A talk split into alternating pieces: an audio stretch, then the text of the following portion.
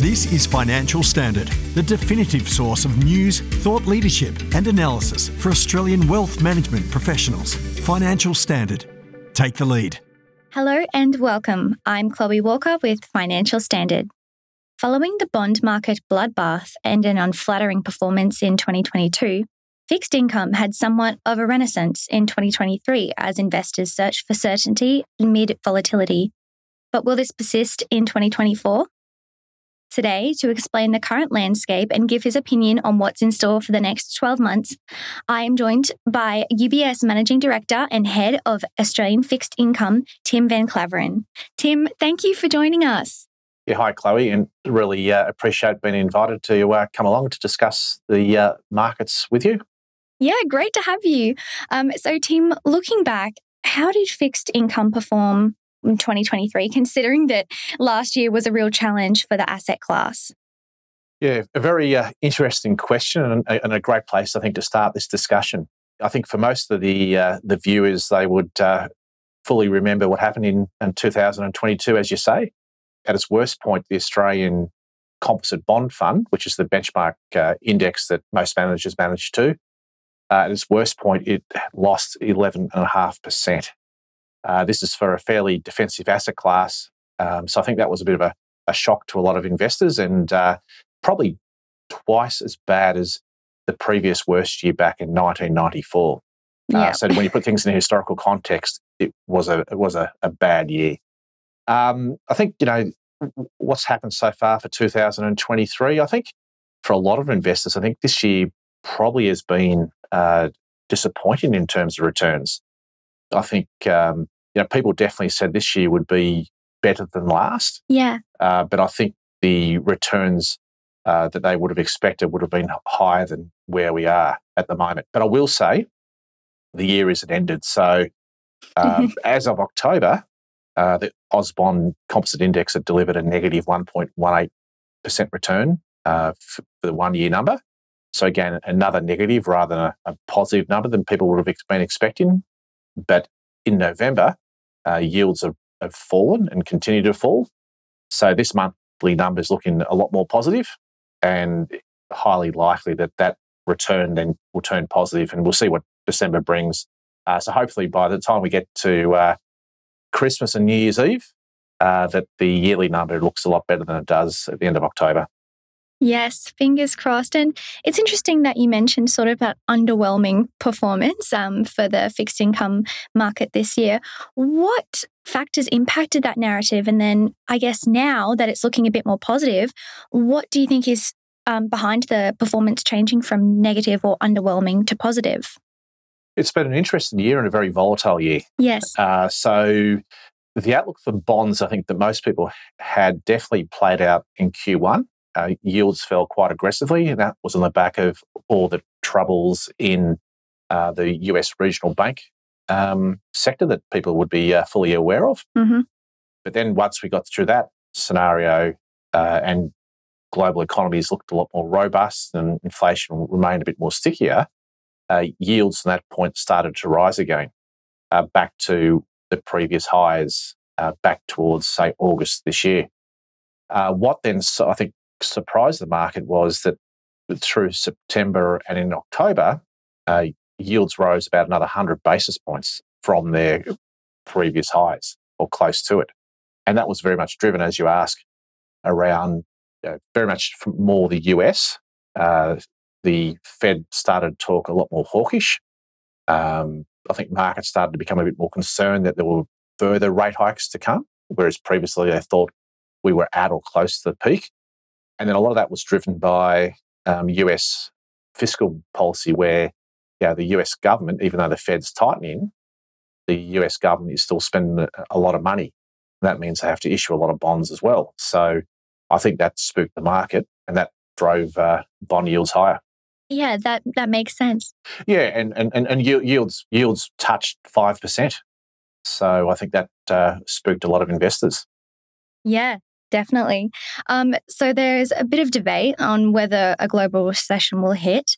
If it does, Tim, how do you expect it will impact the asset class and how will it be reflected in the pricing of the fixed income market? Yeah, another very good question. Um, we're not necessarily folk. I think a lot of people at the start of the year were probably forecasting, especially the US, would be in recession by the second half of this year or Yeah. early next at the latest. Uh, but the, I think from an economic perspective, you know, what has surprised the market has been that growth has held up a lot more firmer than what people had expected. And on the corporate side, um, corporates are still, you know, been able to retain a lot of their margins, as in pass their costs through to consumers, and stay still fairly profitable. So, uh, yeah, it's it's kind of uh, growth. Growth has been kind of more surprising up to now. Um, so, look, looking into next year, um, our base case is not for a hard recession. Definitely, growth will be softer. Maybe we get a uh, a, a mild recession, um, but we're not forecasting anything too dramatic, especially if the Fed keeps its rate policy here at where it is at the moment. Um, if rates go up further from this point, that then changes, but we, we don't think that is likely to occur. In, in Australia, it's been a bit of a, a, different story, an interesting story. So we had never forecast, we were never forecasting a recession here, and we're not forecasting one for next year. Uh, and the key factors there are around uh, net migration in our external account.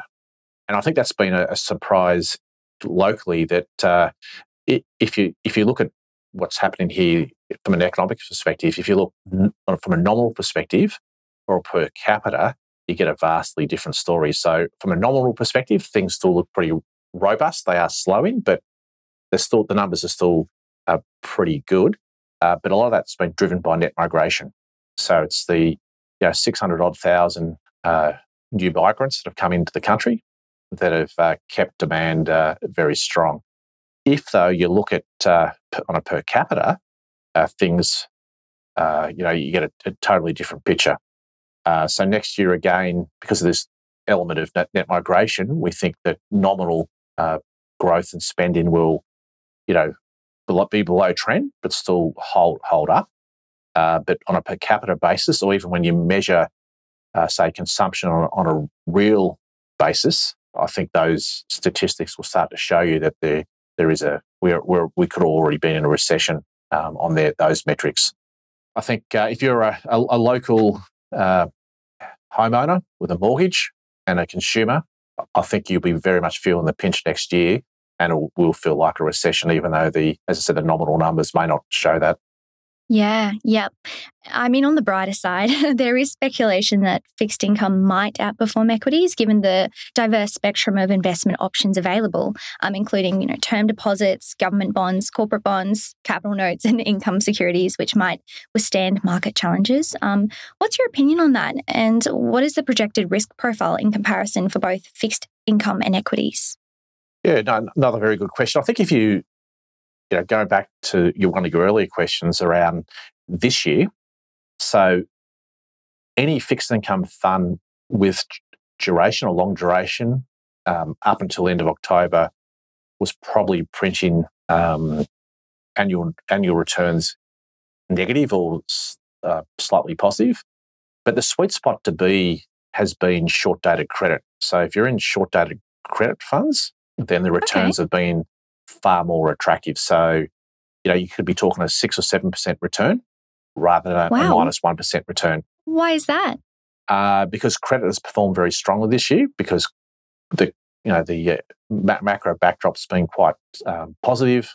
Uh, corporates are still being able to pass through any margin pressure onto consumers, and consumers have been willing to pay the, the cost increases.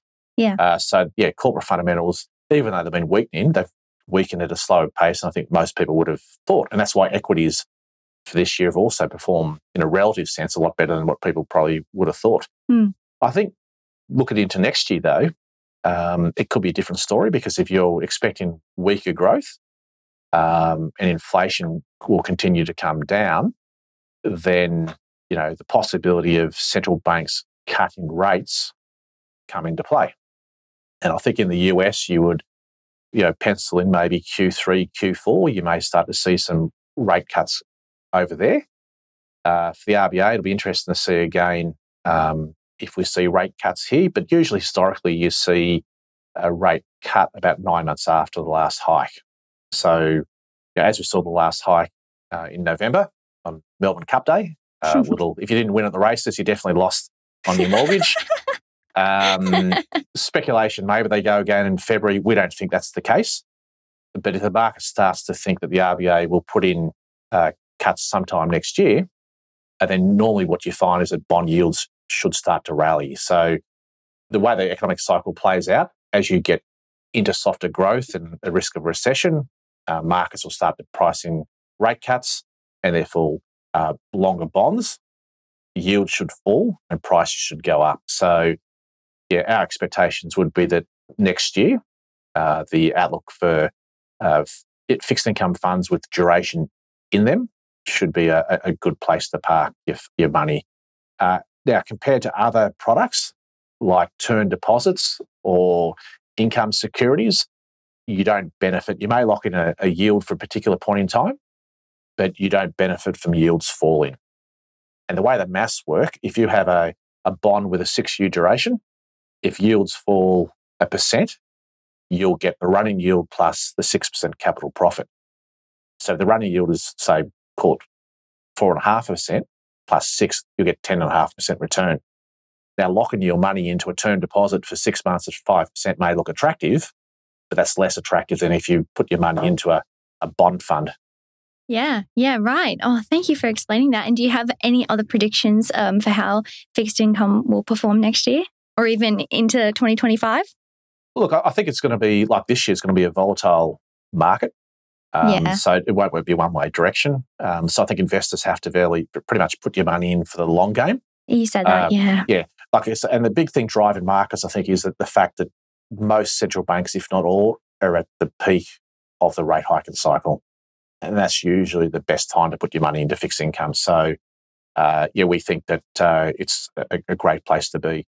The, the other benefits of um, you know fixed income, I think, for a lot of investors to to consider, and and this wasn't the case two years ago when yields were at historical lows, as you can remember. You know, three year bonds were at ten basis points. The, the income, the yield, the capital protection wasn't you know very uh, positive. Whereas where we see yields at the moment, you're at decade highs. And what does fixed income deliver? It delivers the steady income stream that investors need. If you hold the, the bonds to maturity, it gives you capital protection. Um, but also, if you hold a multi sector portfolio, so you have other growth assets in your portfolio, like equities and other risky assets, uh, fixed income works as a diversifier. Um, this didn't occur in 2022, um, but we think those uh, historical characteristics, characteristics are back for the asset class. And I think the big thing for Australia that as we move out of that accumulation phase, where you invest a lot of money more in growth assets like equities and, and property, as you move more into that retirement phase, what should be important to people is capital stability and income. And, and fixed income is that one of that, one of those asset classes that can deliver that for investors. Yeah, you're absolutely right, Tim. Well, thank you so much for taking the time to share your insights. Um, I've certainly learned a lot, and um, it was great to have you on the show. Thank you. I appreciate the uh, invite to, to, talk, and uh, we'll catch up soon. Thank you. Yes, sounds great. Go Bonds. Yes. Cheers. Thanks for listening to this Financial Standard podcast. For more information, visit financialstandard.com.au. Please keep in mind that the information discussed in this podcast is general in nature and does not consider personal circumstances. Reliance should not be placed on any content without further independent financial research and advice.